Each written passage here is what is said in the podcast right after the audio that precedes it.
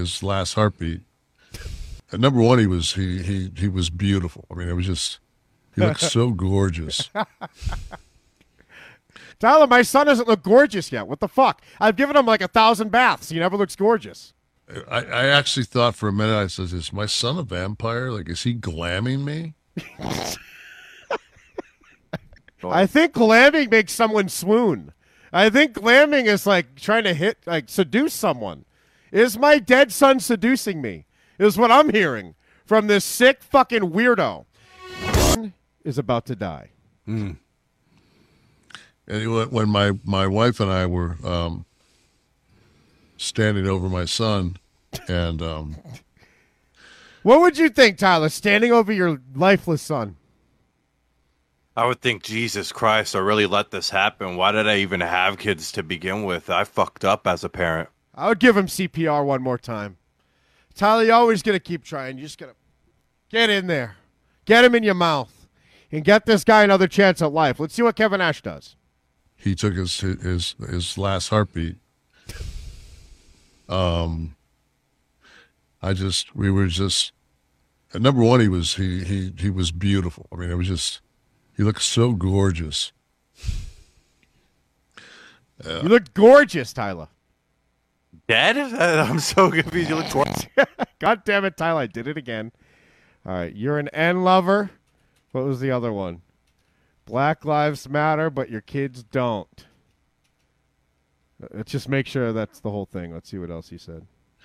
Oh, shit in your kid's casket. Oh, shit in your kid's casket. Oh, that's my favorite part. We should...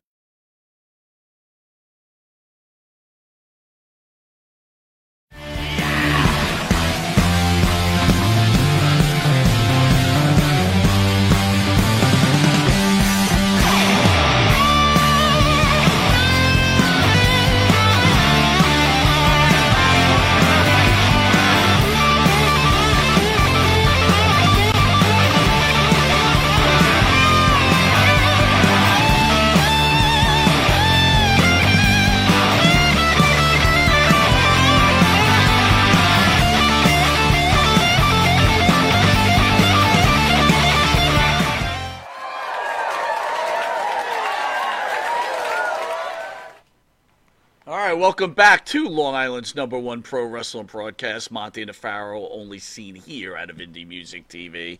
I want to apologize again, as I had to open up with that piece of crap, Sputnik cancer face.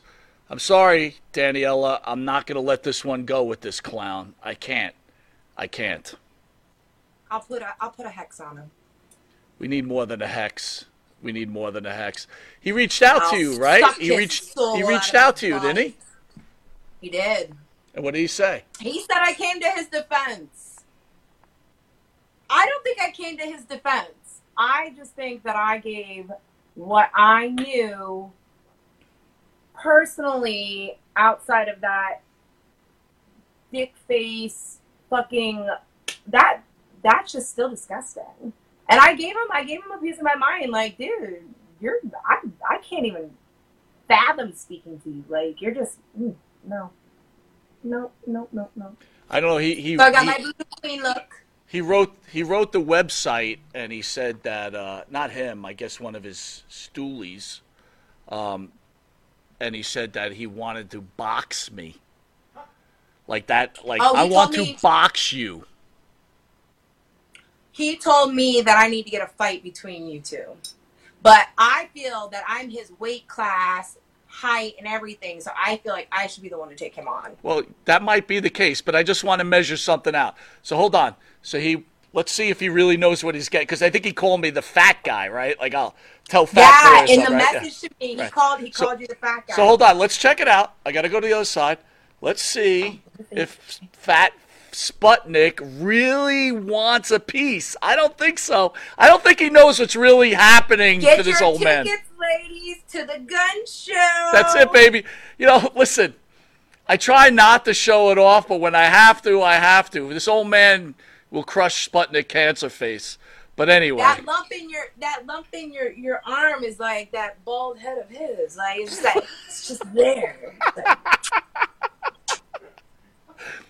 Like, I can't believe though. He really said I was defending him. That kind of pissed me off. I was like, no. Well, no. Listen. There's a little point where you played a little Switzerland there. You did.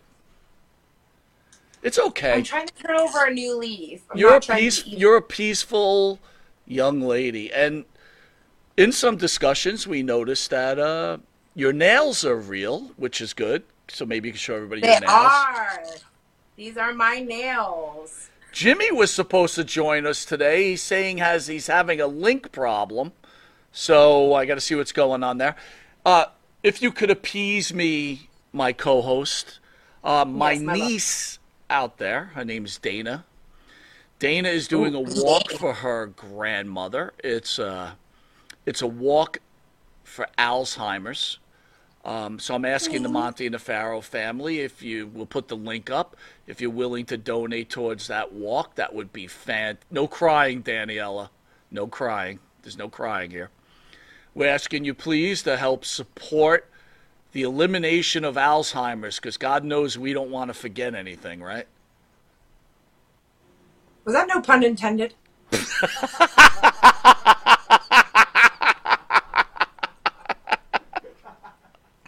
we're doing it for Nana, all right?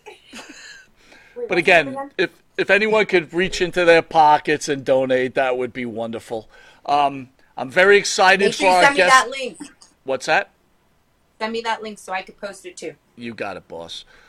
Very excited for our guest tonight. I'm bringing on another pro wrestling legend, Buff Bagwell. He'll be in. Yeah. Woo! It's hot. It's hot here. Look out. It's Buff. He's got the stuff. We're going to weigh in on, and maybe Buff will weigh in on Sputnik and weigh in on his thoughts. But first, Suzanne Somers dies of breast cancer. Suzanne Somers' death at age 76 on October 15th was caused by breast cancer. In 2000, Somers, who became famous for her roles in Three's Company and Step by Step. Thigh Master!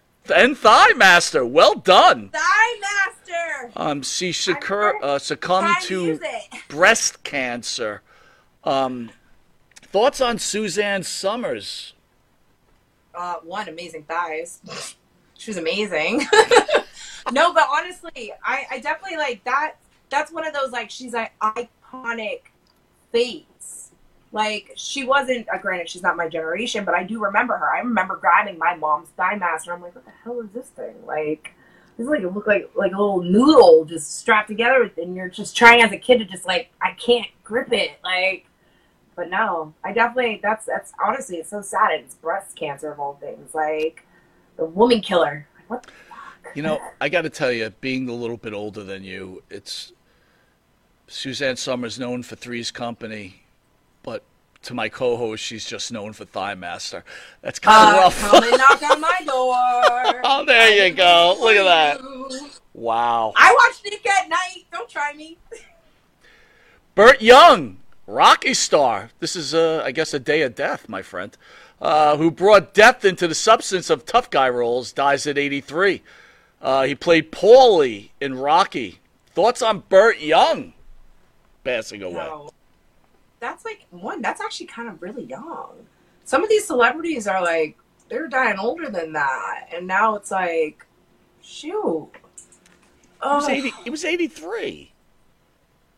Well, okay, how old was Sean Connery when Sean Connery passed? Shit, I don't know. I think like 70-something, right? No, older than that. He's older than Rocky movies. Abe will pull it out. He'll yell me the number. Abe, we need to know how old Sean Connery is, because I'm telling you, that's actually 83 sounds kind of young for like the celebrity deaths, like especially recently, like the last couple years. So that's kind of young. Fucking 83 is pretty old, dude. I mean, I think you lived a pretty solid life at 83. Sean Connery died at 90 years old. 90. Told you! Damn, you got it, girl. Wow. I'm telling you. That's actually, 83 is like young for celebrity death. Like, yeah, but that's Sean Connery was in 10 times the shape of Burt Young. I mean, Burt Young was a smoker, drinker, you know. They always say the degenerates live longer. Wow. I know somebody's going to live longer. Let me drink my wine. All right, very important here. EasyJet flight is canceled after someone fouls up the place amid delays. Absolute chaos, says a passenger. The clip started in the middle of the pilot's speech. He can be heard saying that everyone apparently found it rather exciting to defecate in front of the toilet than not staying right where he belonged. We're now got everyone off the plane and organize everybody to get hotel rooms until we fumigate the plane. Thoughts on saying someone taking a giant dump on the floor on a flight? So I was, like, scared to queef on a plane once. Queef? What? Why? Because sometimes it sounds like flagellation, so it's like it could be mistaken. Like I passed gas, it's like no, my pussy farted. Like completely different. But like, damn, you just put that person on blast. Yes, I said queef. I said queef. I queef, and I'm proud of it. You know what? I got to be honest. I haven't heard the word queef in quite a day. Quite a day. Well, woman queefs on life. Plane. That would be me. I would be that. There's something outside. Like, we got a big announcement. I just found out.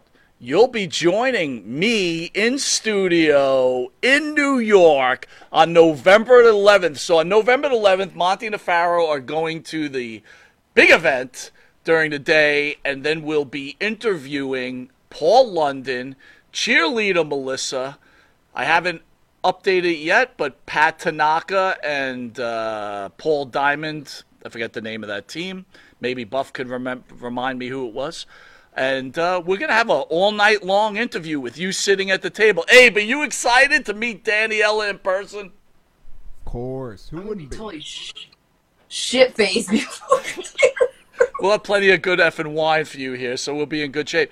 And maybe Jimmy will find his way up here, and it'll be the three of us sitting at the dais. Crazy times.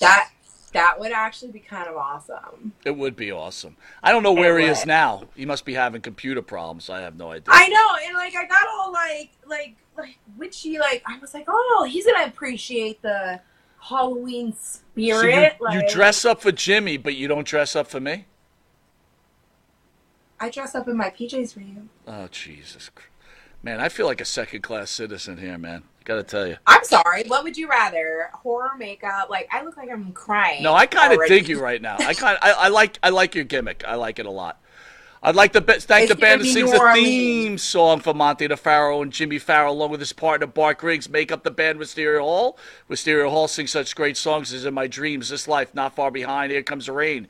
You can find them on the Wisteria Hall YouTube page where you hit like and subscribe, Spotify, Apple Music, or Reverb Nation. If you didn't know it, you are watching the world's #1 pro wrestling broadcast, Monty DeFaro. Catch us on the Monty DeFaro YouTube page, Monty DeFaro Facebook Live page. Hear us on iHeartRadio, Spotify, Anchor, the Monty DeFaro Twitch TV page. And in New York, if you're lucky enough to live in New York, you catch us on Channel 115. They've kind of changed the times and days on us because of our popularity, but I'll just read the script. Channel 115 every Tuesday at 9:30 p.m. and Saturday at 11:30 a.m. and Channel 20 Tuesdays at 7 p.m. If that's not enough, catch us on the Intuitive Network. That's Intuitive. That's INTIVE Network. It's free. It's got documentaries. It's got movies. It's got comedy. It's got music videos. It's free. It's for me. Yeah, and it's got Daniela, head and in charge, Monty and the Pharaoh. We'll be right back where Daniela gets to meet this icon and friend of the show, Mr. Buff Bagwell. We'll be right back with Buff Bagwell.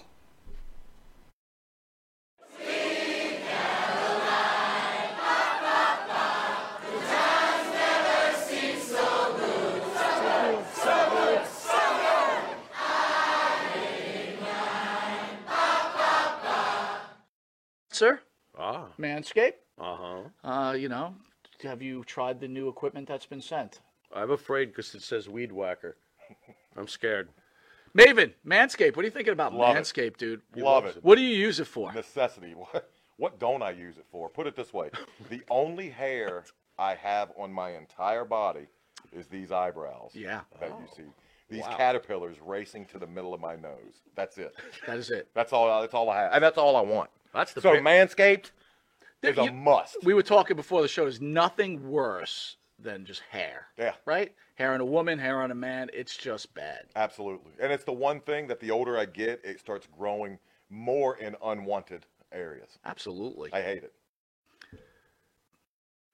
I'm going to ask you a question. Uh-oh. Just going to go out there. Oh, boy. Go for it. You're doing a deed. Yes. Again, I don't want you to have to admit this because we, as men, we try not to admit this. But if you're going to go do a deed on a woman, would you rather have her be hairless or a little hair, racing stripe, or full retro bush?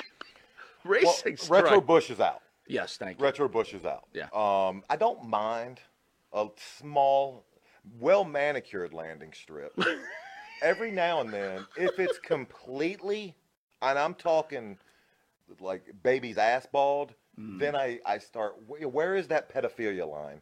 I don't want to wander into that. That's very interesting. Like that. I never thought about that. You're a smart dude. Holy shit. So if the landing strip is clean enough for the plane to go in smoothly, you're cool with that. If the landing strip has, like I said, well manicured. Yeah, you can see both sides. It's not like blinking lights on both sides of that. I don't want I don't want the shrubbery going off into unwanted areas on that. Gotcha. As well. Oh, yeah, look what you found. Ooh. I got to be all honest though. Hey, the older I get though, I don't think I can be as I found it. Have you ever gone down there and she slowly brings down the underwear then? What is it? Retro. Absolutely. You're like, whoa. Wow. Yeah, I'm 46, like it pops out? Do you walk out or what do you do? No, I muster through. I muster up the courage to get through. He's a trooper. Yeah. He's a trooper. Got to give him an A. Not all heroes wear capes. Yeah, I hear you. Listen, I couldn't say it. Well, if you have the same beliefs as Maven does, Manscaped could help you. Absolutely. The Weed Whacker. Absolutely. What are you thinking? I'm thinking that I may have to, go in a room, close the door, and hang out with the Weed Whacker for a little while. Yeah, I think you're a retro guy, aren't you? I like 70s adult films, if that's what you're getting at. Yeah, there you go. Yeah, well, with that, we're going to take a quick commercial break, and we'll be back with this wrestling icon, Maven. We will see you in a drop kick second. Drop kick. All right, welcome back to Long Island's #1 pro wrestling broadcast. And we have in the house, it's been a long time. There he is. The man, the myth, the legend, Buff Bagwell. How are you, sir? What's going on, man? Man, you look good, bro. You look great. Are you wearing that hat for me? Thank you. I like that hat. I am, see? I like the hat. I have got so much to talk about. Oh, shit. I mean, welcome to the show. Just listening for 15 minutes, I've got Queef, Link, Kevin Nash, the shit on the airplane, and Manscaped. I could talk about all 5 of those things for a week. So wait, are you going to shave my pussy, give me a ring, and we're going to call it a Boy, did that go off the rails. Speechless. I mean, first, let's just, I got to call a spade a spade. I don't believe in the word queef. Why? I heard it 30 years ago. I've never heard one, though. I never seen a girl do one. I just don't believe I believe You've never it. Hit it sure so hard from behind that it locks up that air like a fucking Bissell vacuum cleaner. Oh, you mean? But and then after you pull out, you hear. But hold on. You said on an airplane. How the hell did that happen on an airplane? No, I said I do that. I creeped on an airplane thinking so. Blah blah blah blah blah blah blah blah blah blah. Sexual, absolutely sexual. A queef, I get. You said sitting on an airplane. I got a big ass that sucks up a lot of air, okay? God bless it. Oh, my God. So, yes, queef after the doggy-style position, absolutely, but has never heard it put on an airplane. You can shift the wrong way. accidentally? I don't know, man. That's I never heard that one, but again, okay, it's been a while though. I'm with Big Man. I just hadn't heard Queef in a long time. It's been a while, but no. But I'm all about anything. I'm bringing it back. Buff, I was saying the same exact thing. I haven't heard Queef in like 25 years. You never hear that term. It's been at least 20 years. Who wants to say pussy fart? I don't think I've ever heard pussy fart in ever. Like, ever. It's been a decade on pussy fart.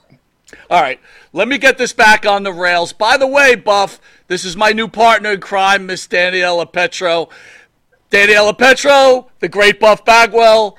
Hello, everybody. You got bad in your name. That's all I like. Hello, hello. I like it. I like that line. But let me ask the next question right quick. What was the Kevin Nash thing I just witnessed? All right, so let's go through this real quick, and I want you to weigh in. So since Daniela's joined the show, she kind of brought, we were talking about different shows and shit like that, and she started discussing this one guy. And I went and looked him up, and I catch this video. And I only took a snippet of it, Buff, right? Because I don't think, and I'm being honest here, I don't think I've ever run across something so disgusting as that. I wanted to rip this dude's throat out, right? And, I put it up last week, and then the guy kind of retaliated this week in some form or fashion. And I said, let me put it up again because I want people to realize what kind of piece of shit this guy is. I don't know how else to say it, right? It's just like, what kind of piece of shit's watch him? Like, has Kevin Nash seen this? I don't think so. I don't think he. I think he would, honestly. I think he would have said, as a parent, we'll take away his WWE. We'll take away Magic Mike, everything. As a parent, I would have said something. If I don't think he saw it, because you don't. Listen to me. No offense or anything, but you just don't know Kevin Nash like I know Kevin Nash. When Kevin Nash hears that, there's going to be some kind of retaliation. What was said? What was said? If Kevin Nash actually heard this, there would have been a hole in his head. No, when he hears it, as soon as he hears it, there's going to be a retaliation. No, as that is entitled and should be on some real shit. That was, and the worst part about it is I was saying it last week.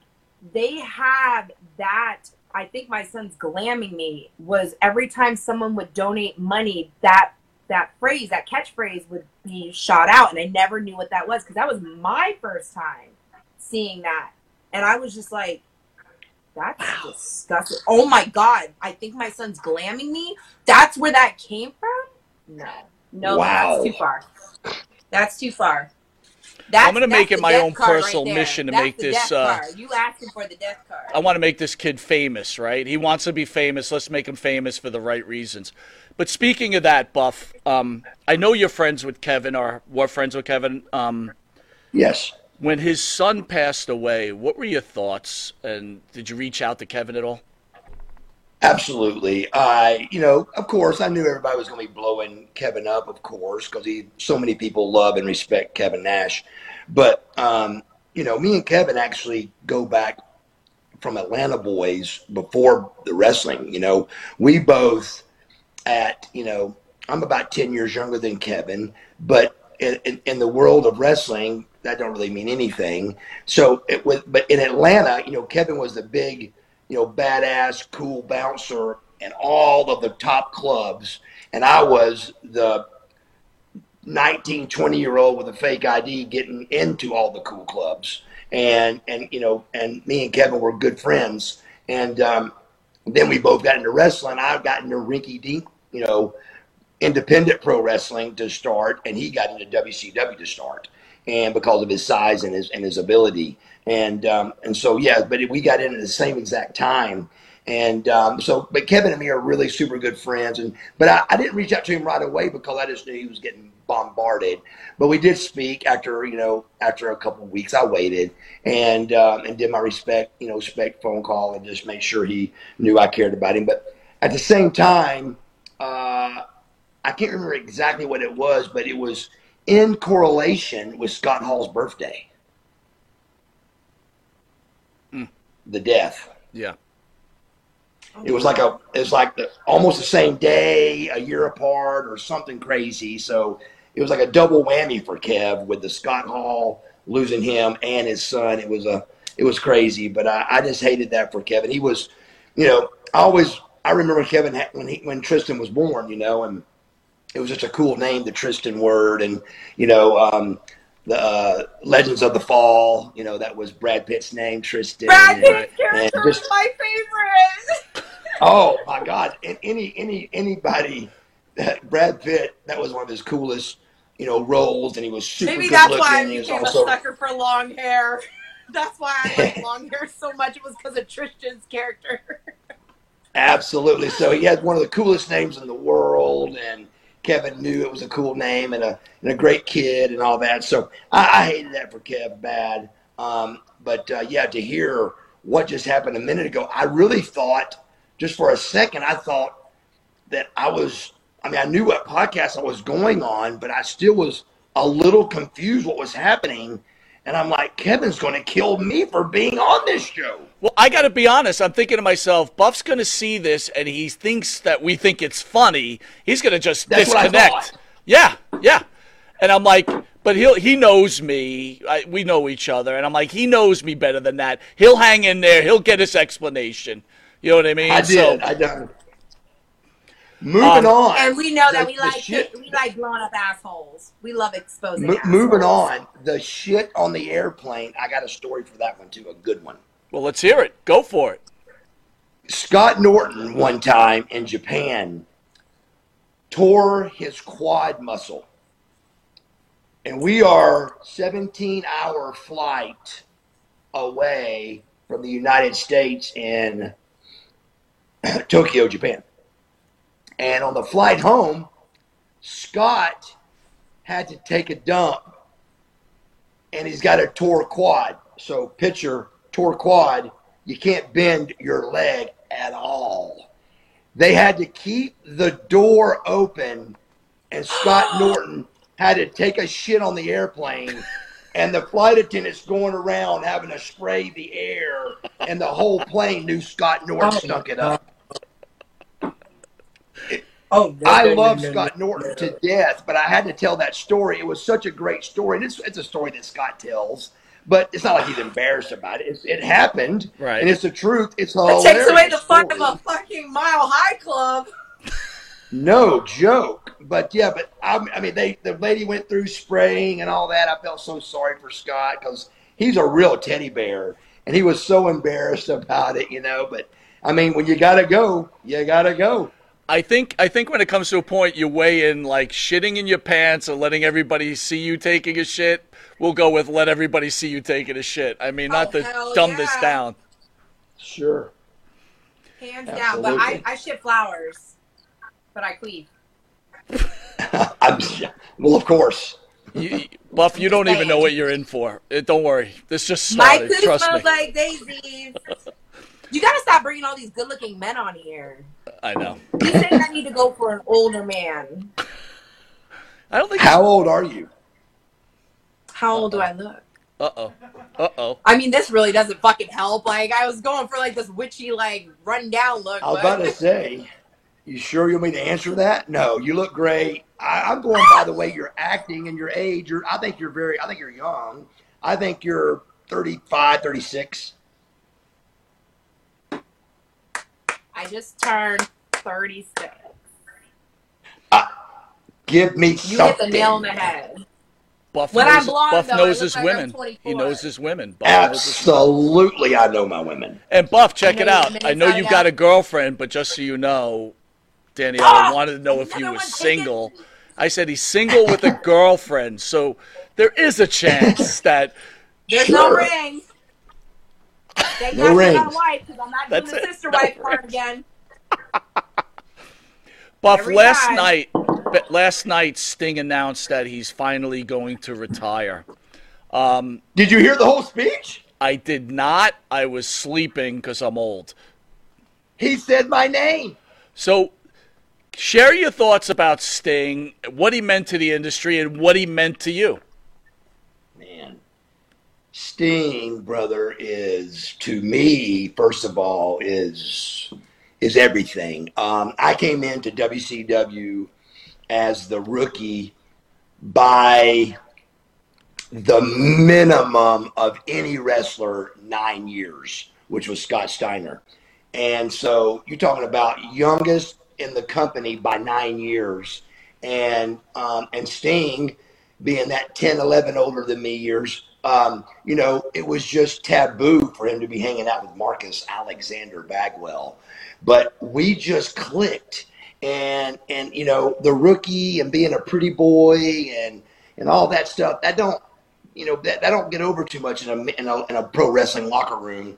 But once Sting took me in, it's like all the boys then accepted me. So it was a big deal when he first accepted me to get me into the business, and he really vouched for me, and we just really clicked. And last night when I'm watching him on TV, we had talked about 2 days ago and just got caught up a little bit, and I was telling him about my sobriety thing and being 14 months sober and all that stuff. And thanks a lot. And he knew about it, but we hadn't really got caught up. And then a day later, he's on AEW, and my phone's been lit up all day about him saying he kind of gave a speech and brought up, you know, hit the old running guys, which was Luger, me, and the Steiner boys.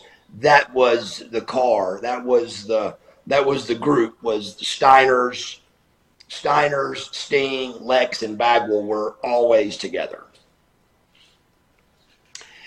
The industry, as far as Sting goes, is just, like I said, I mean, it speaks for itself. I mean, he's just so over, so popular. He's a great guy. I couldn't be more proud of him.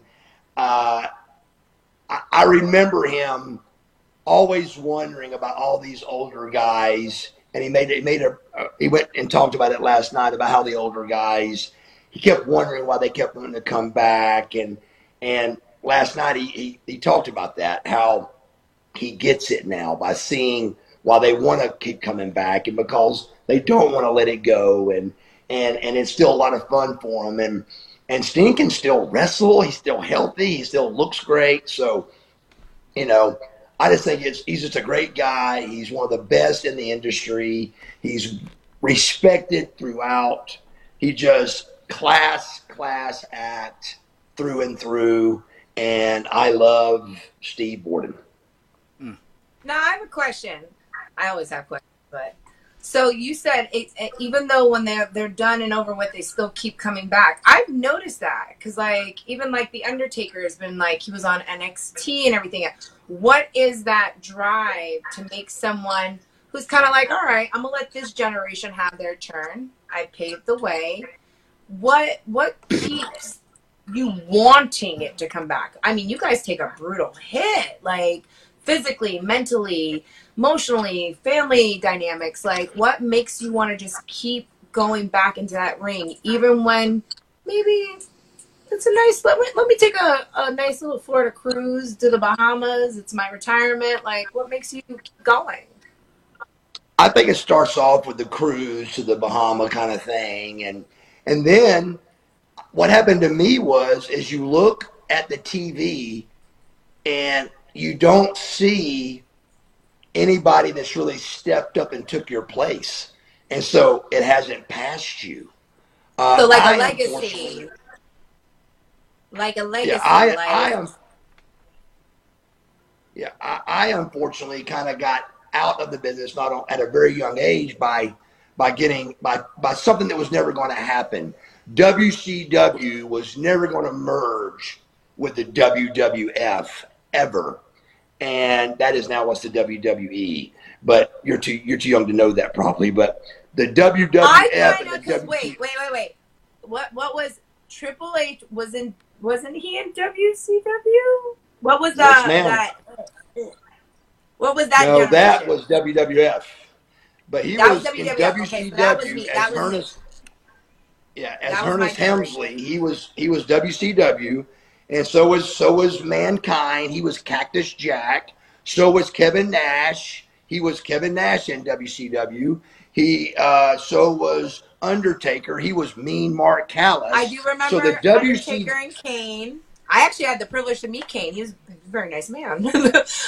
From what he played on television to what I met, I was like, this is 260, like this little 360 going on here. Like, but no, I definitely see that too. Like, there are big shoes to fill with certain characters. Like, you can't have another Undertaker. You can't have, I mean, maybe Austin Theory could be like the next John Cena. I can kind of see that.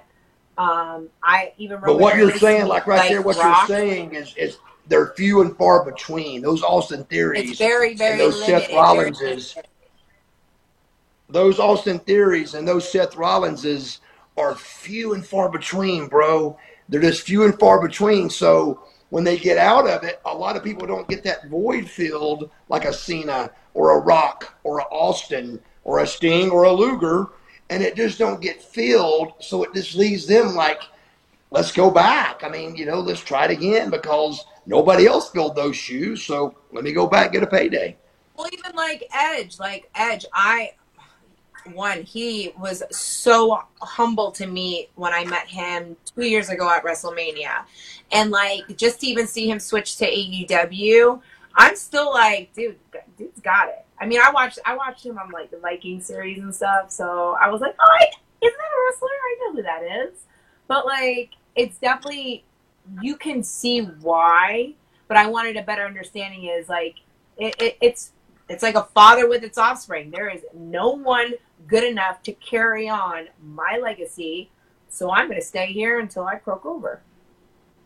And I like it. I'm real proud of Sting. I'm real proud of Sting, and he's just had a hell of a career. So, and he does so many signings and does so well with that. And Sting really, and even in the heyday of WCW and Nitro and all that, you know, Sting and I were the only two wrestlers to do the WCW ride the whole way. The only two. Everybody else went back and forth and was at the WWF and came back, you know. So, but me and Sting did the full 11-year ride at WCW, and to my knowledge, we're the only two that did. And so we got really close during all that. And then what I was saying a minute ago is the unheard of and the impossible happened, which was the WWF merged with WCW, and it ended my career. I feel like Rhea Ripley is giving me a little bit of a female Sting right there. Is it just me? Really? Am I seeing that? I feel like she is. I feel like she's like the female. Yeah, right. I'm new to this world. But what I see as an outsider looking in, not really pre-exposed too much, I feel like I can see that. I like it. But no, I definitely can. I love the fact that if you still have it in you and you still have the drive and you still have the fan base, keep going. Keep going until your knees give out. Keep going. Ride that. Because honestly, you're still wanted. And even if you look at the age range that is going on, like AEW and WWE, it is shit. When I met Austin Theory, he was like 21, 22. And then you have Edge and Undertaker going on NXT and everything else. It's like, if you still have it and it's still the audience is still wanting it, and I feel like it's what drives you guys too, is the want and the need. You know what I mean? So it's like, keep doing it. And I commend anyone that keeps going, because it is when you know you have that niche, because you know you got that niche. I can see you got. It's a hard shoes to fill. You left your fingerprint, so it's like, who else can really put their hand where mine has been placed? That's how I like it. I like it. It's you gotta stop zooming on his face. Whew, you got a girlfriend. Actually, no, you're easy target. But so I gotta ask you something. I gotta ask you about Miss Judy Bagwell, your mother. How was your relationship with Miss Judy Bagwell? Well, Miss Judy Bagwell passed a couple years ago, but she was, man, she was a fantastic woman. I still get asked to this day. I was in New York Comic Con this past weekend, and I still get asked, was that really your mother? Because nobody really believes with TV. They think it's some kind of magic show. They think it's make-believe. Sometimes they think it's just a script. Sure. But that was my mom. She was, 50-something years old, taking diamond cutters from, from Dallas. And there she is. And she was one half. If you lower that picture, she's got a tag team belt on right in that picture. She was one half of the World Tag Team Champions. Her and Rick Steiner were the World Tag Team Champions. It's crazy. That's insane. And right there, that's probably what also keeps you going. You come from a legacy. Yes. You got to keep this bloodline going. Keep this bloodline going. Makes you want to get back in the ring. That's what I love about when I got introduced to the wrestling world. I will say it is fundamentally a lot of family base. It's crazy. Yeah. And it's just like, it's like rooted in your blood. It's genetically imprinted, I mean, I hate saying this, but like Vince McMahon, Stephanie McMahon, like it's rooted. You got the bloodline, all of them, like it's just rooted, and you just have that passion and that drive to just keep it going for generation upon generation upon generation. And that honestly is one of the coolest things that I found being new to this whole wrestling world, is that it is so family based, and it goes longer than you can ever expect it to. My mother, my mother's mother, and my father, and I love that. So it's also good, because I was wondering, like, I was looking it up. I didn't know Judy. I was looking at clips. I was like, is that his mom for real? Yeah. Or not? I don't know. So that's that was her. Though. Rick Steiner's who came up with that storyline. It was, I broke my neck in Columbia, South Carolina, was paralyzed in the ring for like 8 minutes, get to the hospital and find out it's just, when I broke my neck, I bruised my spinal cord, which makes you feel like you're 100% paralyzed. 8 minutes later, I'm taped to the board. I can't move. But when we came back to Columbia, South Carolina, it was Rick's idea, because my parents were devastated that I was going to be a bad guy. I could have been heels. Probably. I'm a heel. Well, the problem with it was I got 10,000 letters of people genuinely caring about me being injured in the ring, and fighter pilots that would touch my picture before going out to battle, and just the letters poured in. And then when I turned bad, it was borderline. It was like, whoa, that was almost too much. I mean, my parents were upset about it because of the fan mail and stuff. So it was big. Do you think that Eric do you regret at all bringing your mom into this world? Oh no! Well, I see. Again, it was Rick that his idea. But I thought it was fantastic. It was a really, really great idea, and it really worked. She got very over, very popular, very quick. It was really cool. Buff, speaking of Rick, last year, Rick at WrestleCon went on a tirade against transgender wrestler Giselle Shaw. Yeah. I know you're friends with the Steiners. Could you share your thoughts about that situation and the backlash that Rick got for his words against Giselle Shaw? Those kind of situations, man, I wasn't there. I do know, I mean, I was there. I was in L.A. at WrestleCon doing a signing, but not in the same room. The stuff I got from it was, and again, mine's only an opinion, because I didn't see it with my own eyes. And, man, my father taught me at a very young age, believe nothing you hear and only half of what you see. And I did not hear it, but I did have a guy that was sitting in the same area as Rick that said whoever the person was, the transgender person, that was really messing with Rick. Now, that don't make it better for what he said or didn't say, But I did hear that the transgender person was really like agging it on and walking by and, you know, making some gestures and stuff. So, you know, so there's always two sides to every story, but, you know, Rick's pretty vocal. But yeah, exactly.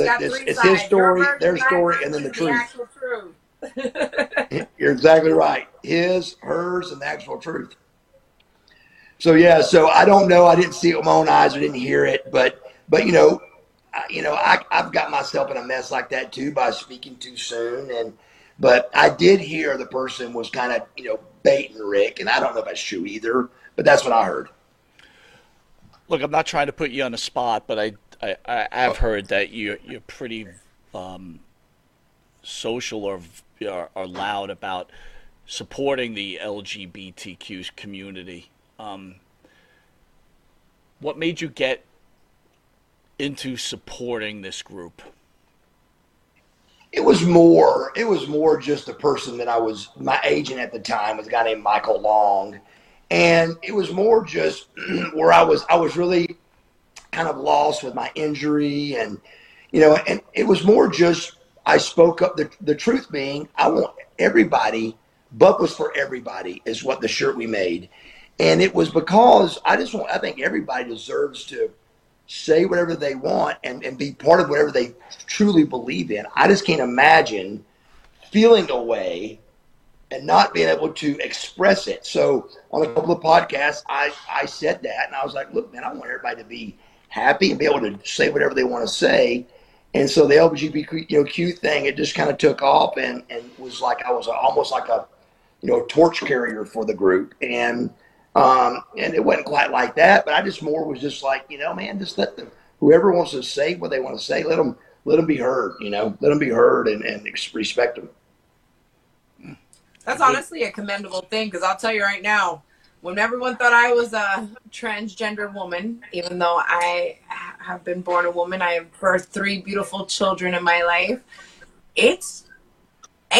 The wrestling world can be really cruel if they even question you being trans or gay. Like, I got so many death threats, and I'm like, I'm really a woman, but they're like, oh, you're a chick with a dick, and it's like, oh my God, like, they're out to get me. Like, right. Honestly, it's scary. It's really scary. And that's when someone with a platform that has a voice to say something, especially with no attachments to it whatsoever, that really stands firm with really saying, hey, listen, if I don't care, why should you care? Yeah, right. Let it be. But I look at it this way, too. Buff, you're a Southern guy, right? You were born a Southern man. The thought process, I'm assuming, coming from your father, was quite a bit different back then. How do you make that change, right? Because, you've been taught differently, I'm assuming, right? Absolutely. I mean, even with the N word, bro. I mean, that's something that was, that we had friends that were black that used the N word. With us, and it was okay. And now that's taboo. So I'm a 53-year-old man. Like, you're exactly right.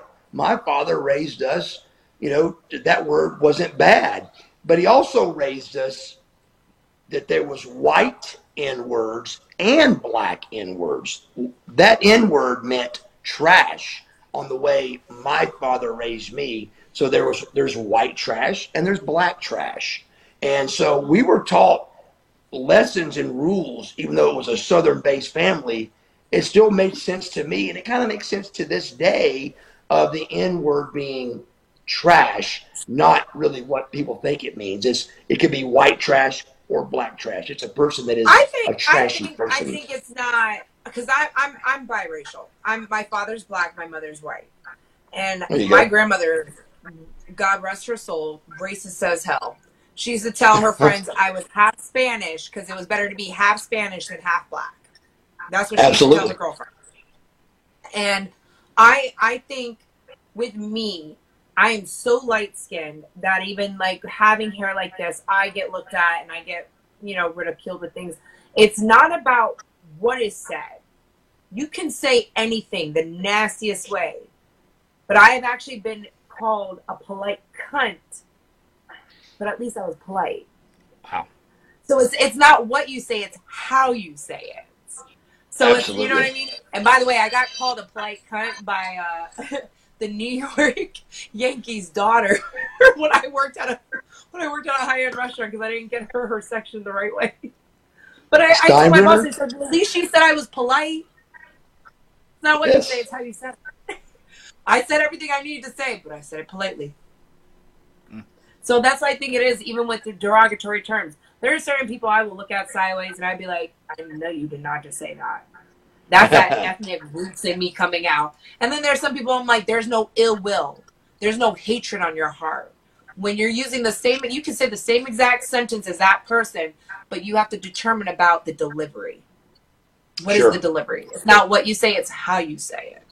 And that's my personal opinion, coming from an ethnic background. That's a good one. Buffy, getting a life lesson, buddy. Did you know you come on the show, you're going to get a life lesson, pal. I love it. I'll give you more lessons if you like. I'll give you your first queef lesson, too. Oh, boy. That's what I hear. That's what I mean. I mean, I've already learned. I haven't done one in a while. I need a Manscaped. I got cobwebs down here. This shit's fucking brutal. Fucking dust the shit off. I am too young to be getting cobwebs. Buff. Nothing made me. You know what they say, a woman. Oh, go on. We'll get her to quiet down a minute. Too much good fucking wine, I think. You know what a big fan I am of you as a person, and we are big fans of intestinal fortitude. Number one, I want you to probably tell the family out there, how does a man who's in such great shape like yourself, even way back, fall into drugs? And then more importantly, where do you get the intestinal fortitude to pull yourself out that you don't become part of the equation? It's a great question and said perfectly. How you get into it is your surroundings. Who you're around is such a big part of what happens in your life. And with wrestling, I mean, look at how many guys have overdosed and died. It's just, drugs is unfortunately a huge part of pro wrestling. It was just in every locker room. I mean, you could have an Advil bottle, and a lot of wrestlers would do this as a joke, and you could drop an Advil bottle on a floor in a locker room, and the pill bottle sound of the Advil bottle hitting the ground, every pro wrestler turned around to that bottle because they were all some form of pill hit. So it was just a real nasty injury. Our industry was year round. If we didn't work, we didn't get paid. We didn't have health insurance. It was the nastiest, highest paying professional job on the planet, and it's just the way it was. It just was a drug filled industry, and it was in every door, every locker room. It was there. And again, you don't have to take it. Nobody was forcing it down your throat, but it just becomes part of life, to where I remember, like it was yesterday, a beer before 6 p.m. was taboo.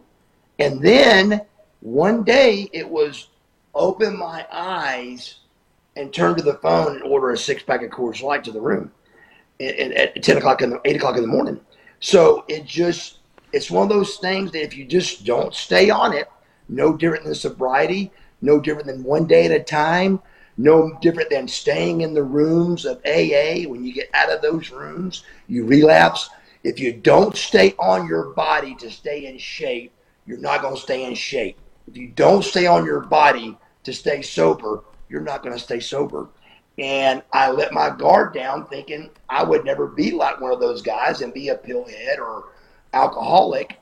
And all of a sudden, I found myself being out of the bed, taking pills and drinking beer, and being a functioning addict for 10 years. and I lost 20 years. I didn't lose 20 years with a needle in my arm in the alley, but I lost 20 years sedated.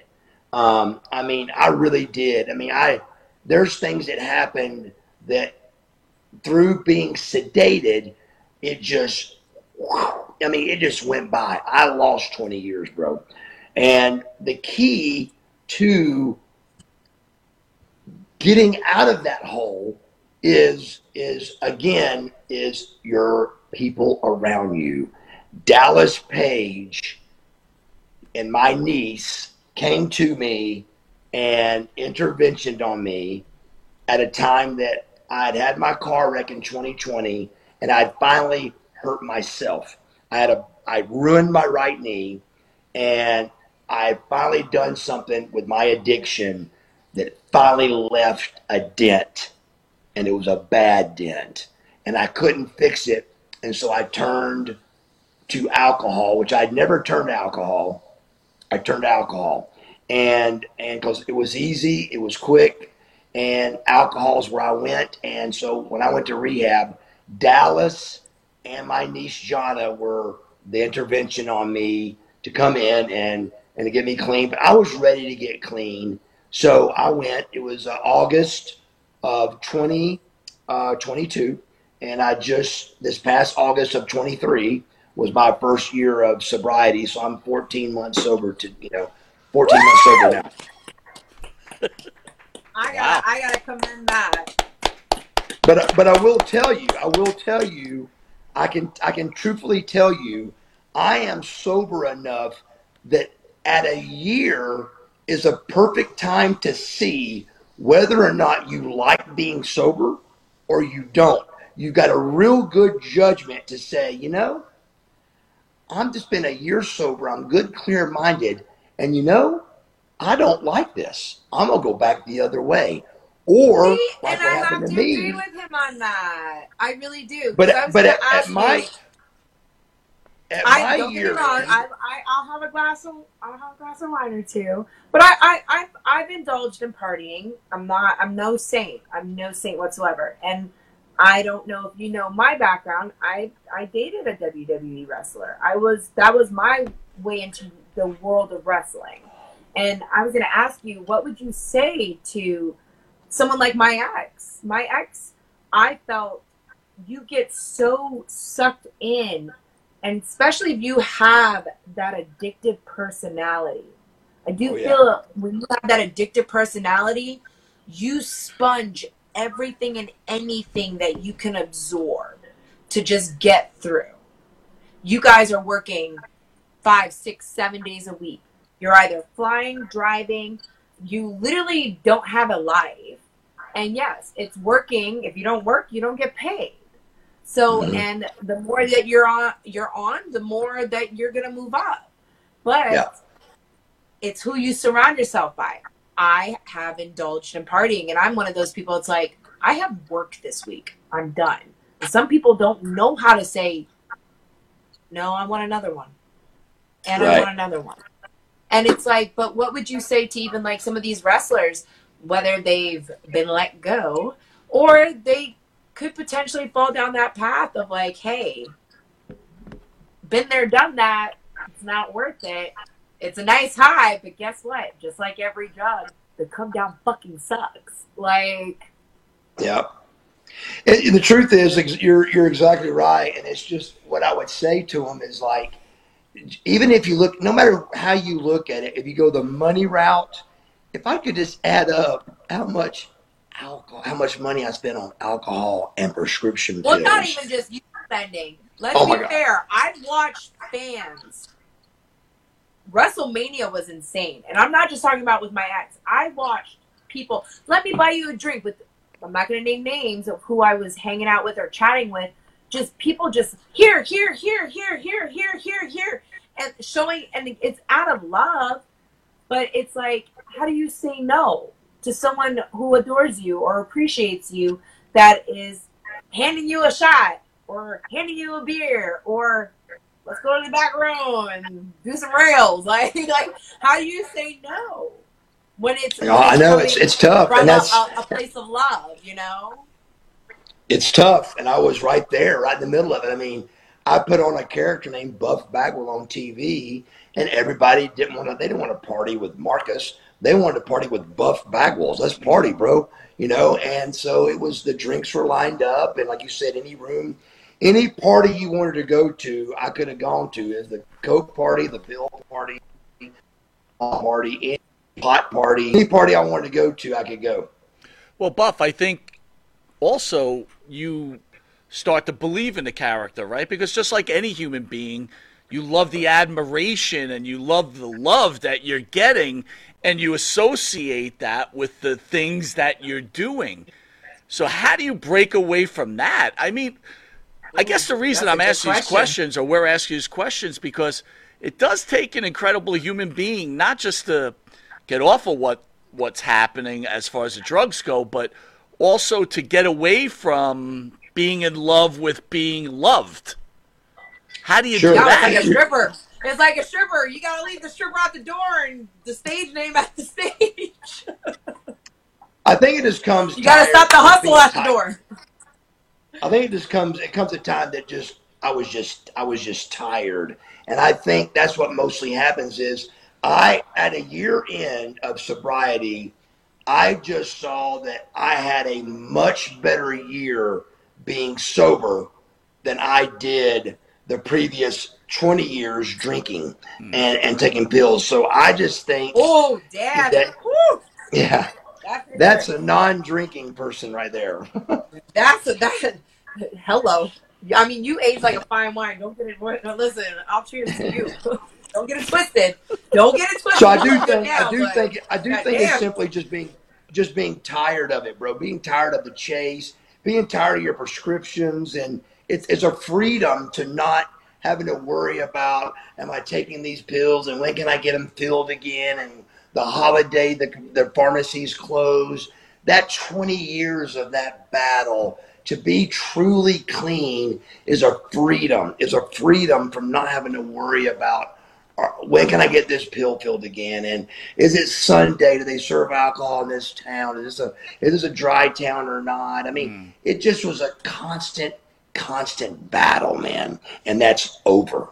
And I love it. Well, you're one of the good guys, so I'm extremely proud of you and happy for you. God bless.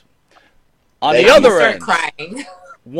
She's gonna cry. It's every show. No, I said I almost started crying because it's a vulnerability just to admit that you have your demons. We all have our demons, and you seeing the consequences of your actions and your behaviors, and it is hard to honestly almost step out of your body and be like, you know what? I don't like this. I don't like you. Right. I don't like what I'm doing. And it's hard. It's hard to self-reflect and be like, and that's one of the biggest things. I will say, I still like to have fun. Don't get it twisted.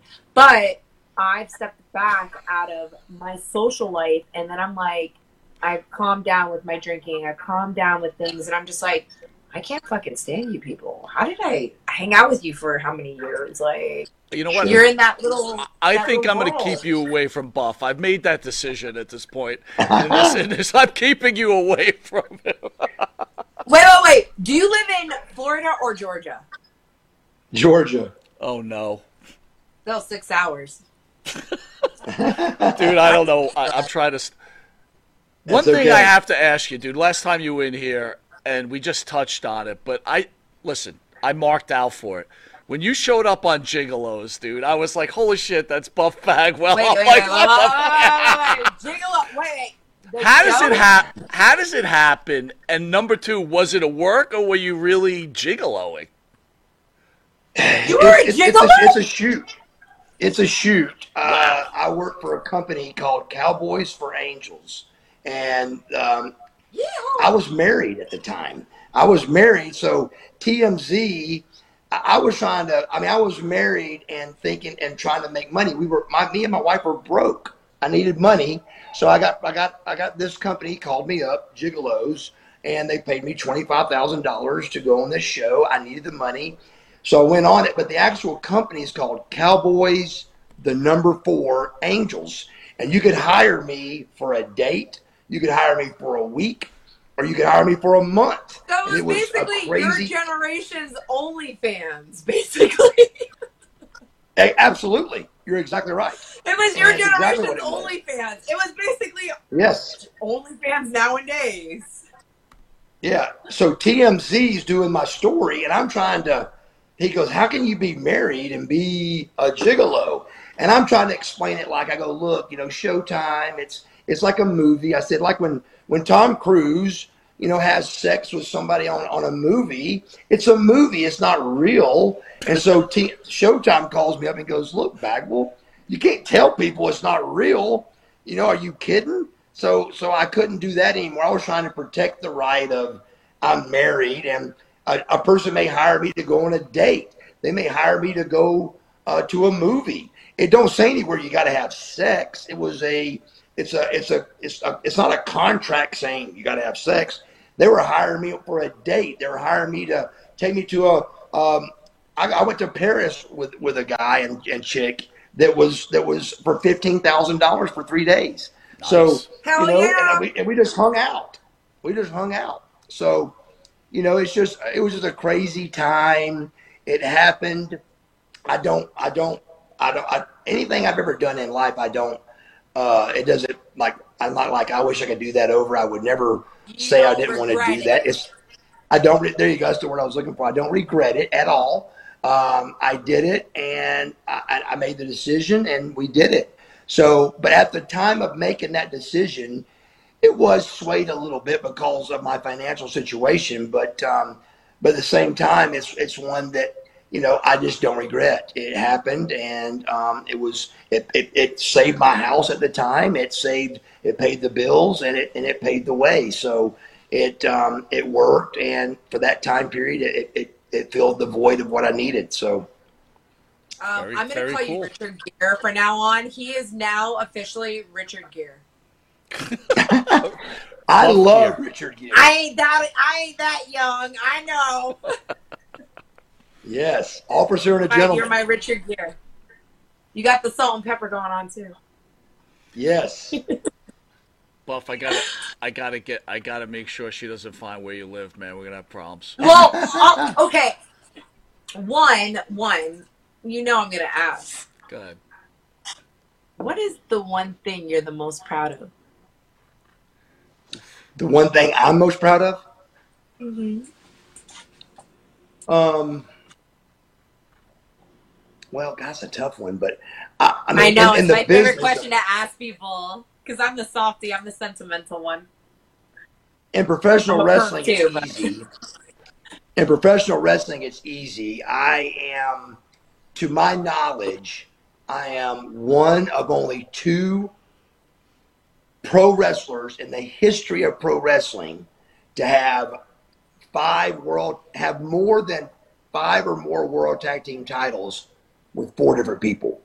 It's me and Ricky Steamboat, and that's it. That's a pretty good tight knit group that have multiple tag teams with 4 different people.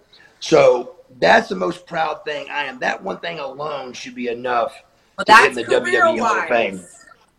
That's career. In real life, I would say my sobriety. I'd say this 14 months is probably the proudest thing. I'm praying you were going to say that. I was like, I feel he's going to be so proud of his sobriety. Oh, absolutely. This really, 14 really months, I was really ready to get sober. So I'd be lying to say it's hard. It was hard. It was. It wasn't that it was. It was hard. It just took a lot of time to really focus in on really what I was doing it for. But when I really got to Black Bear and I just really took it in, it was just all meant to be. I think it had a lot to do with my age. You know, I'm 53 years old, man. It was just time just to like I said, you're like a good bottle of wine. Can you stop throwing your age out there like that? I will fess it up. I love it. I like seasoning my food. I love salt and pepper.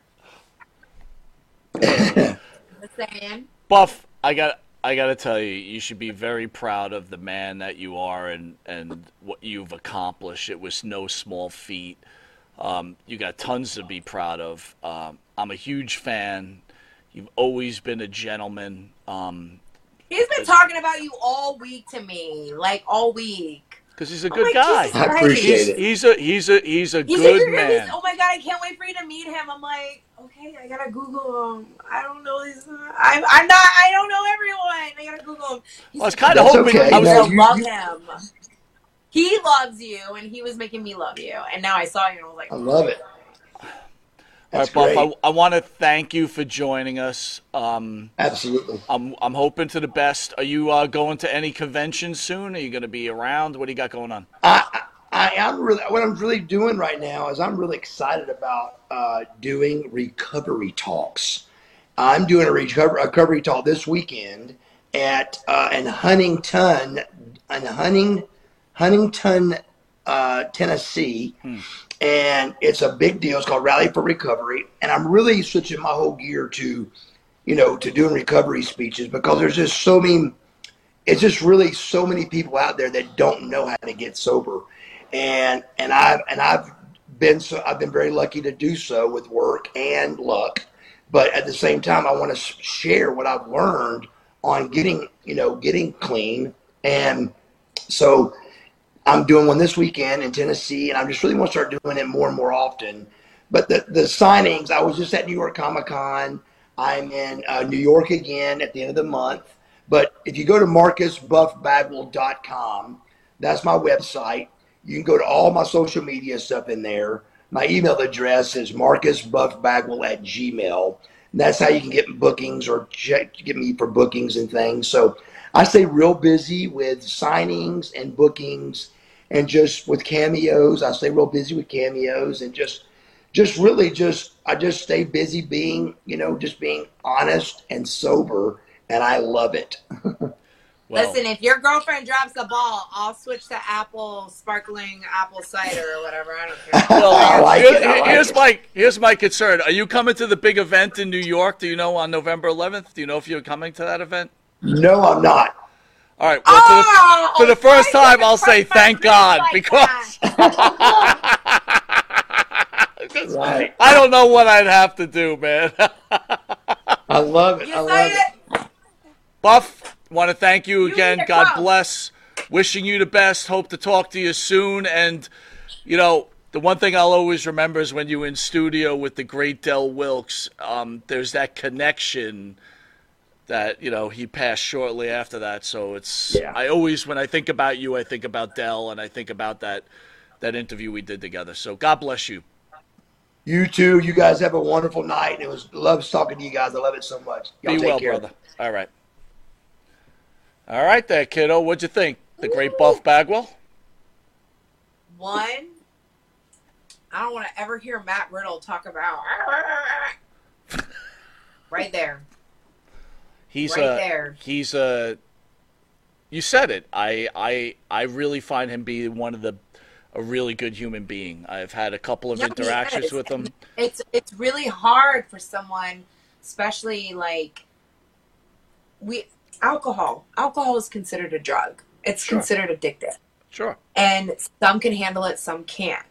And it's honestly, you may have an addictive personality and may be more influenced by other people. But that's the thing is, he said, my reality of I didn't like what the hell I was seeing. I didn't like who I was around. I didn't like who I was bringing into my life. And when I was doing it, it gets old. It's I'm done. And that's honestly, it's a hard thing to admit. Like, hey. It's a lot of triggers, though. I was thinking about that, right? And there are a lot of triggers. I was like, God, this is a mentor that my ex should have used. Well, I was thinking this actually while this was going on, right? You know how much I like you, and I think, you're a beautiful woman. And I was thinking, here's a guy, and I'm not saying him in general, but just saying in general, a guy wants to be involved with someone like yourself, right? And they want to date you, and they want that sobriety, but not saying you're a drinker or a drugger. I'm not trying to throw that out there. All I'm trying to say is you're drinking, then you feel like, well, you know, I kind of want to be with her. Or I like her. So I'm going to start drinking. There's got to be a lot of pressure there on both of us. No, but that's it. So I actually went on a date once, and the first date, and he said he didn't drink. He didn't say why. He actually later down during dinner, because I ordered a glass of wine. This was a couple years ago. He was like, I'm a recovering alcoholic. And then I slipped up because I got a dessert that actually had like bourbon in it. I was like, oh, you should try it. He's like, no. If someone is worth it, do you really need that drink?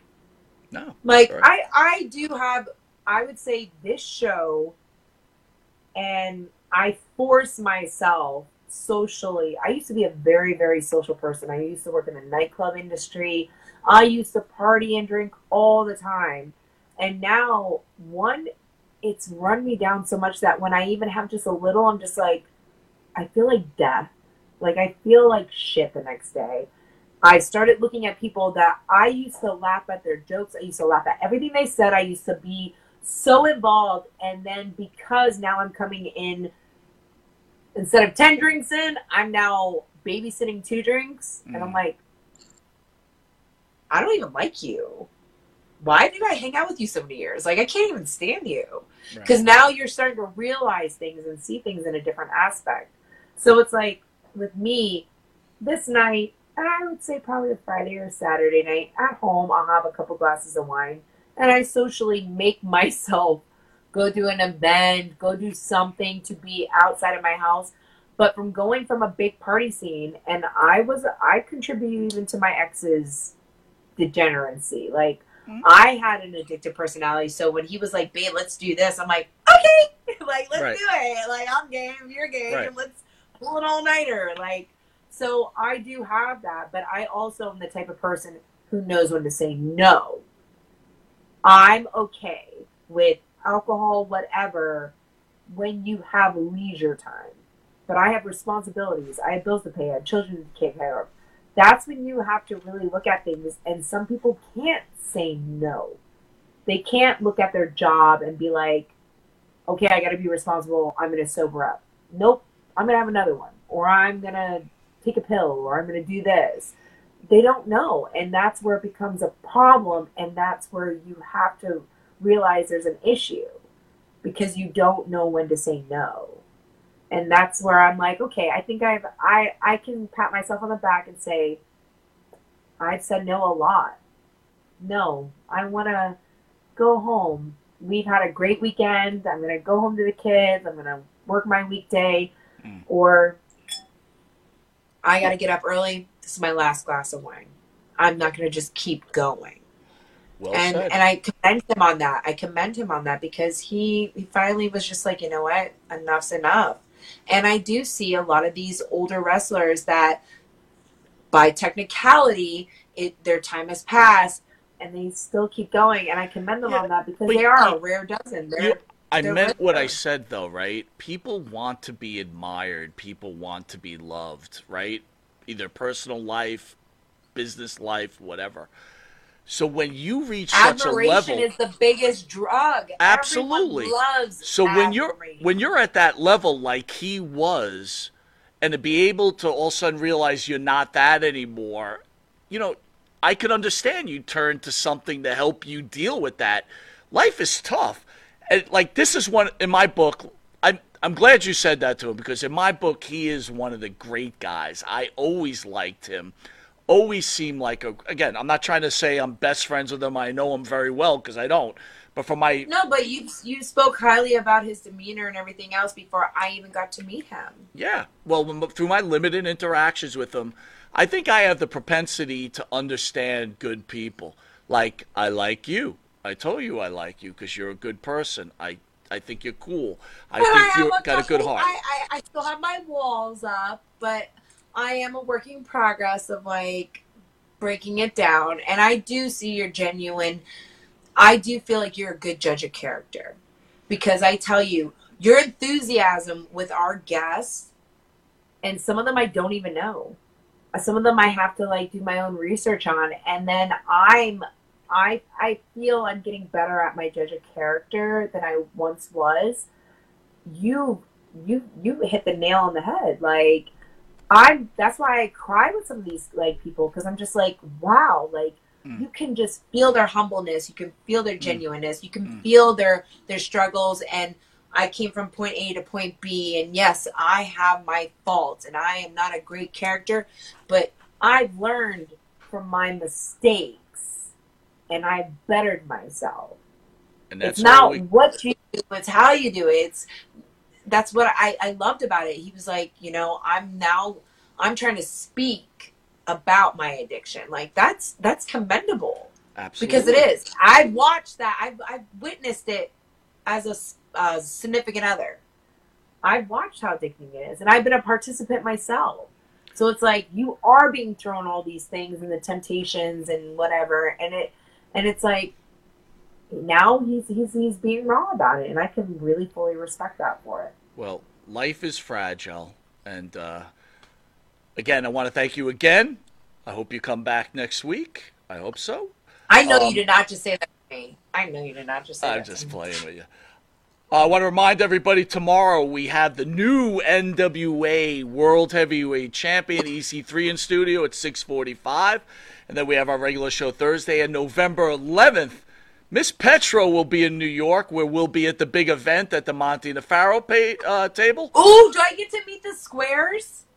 You do maybe over the internet, but where we have plenty of interviews after that. But you can meet Miss Petro in person at the big event in New York at the Monty Nefaro table.